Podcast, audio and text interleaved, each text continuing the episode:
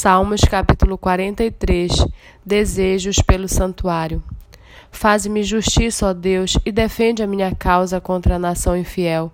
Livra-me dessa gente fraudulenta e injusta, pois tu és o meu Deus, o Deus da minha fortaleza. Por que me rejeitas? Por que hei de andar eu lamentando sob a opressão dos meus inimigos?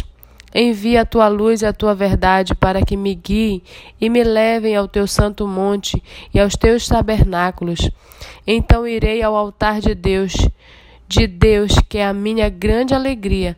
Ao som da harpa eu te louvarei, ó Deus, Deus meu. Porque você está batido a minha alma? Porque te perturbas dentro de mim?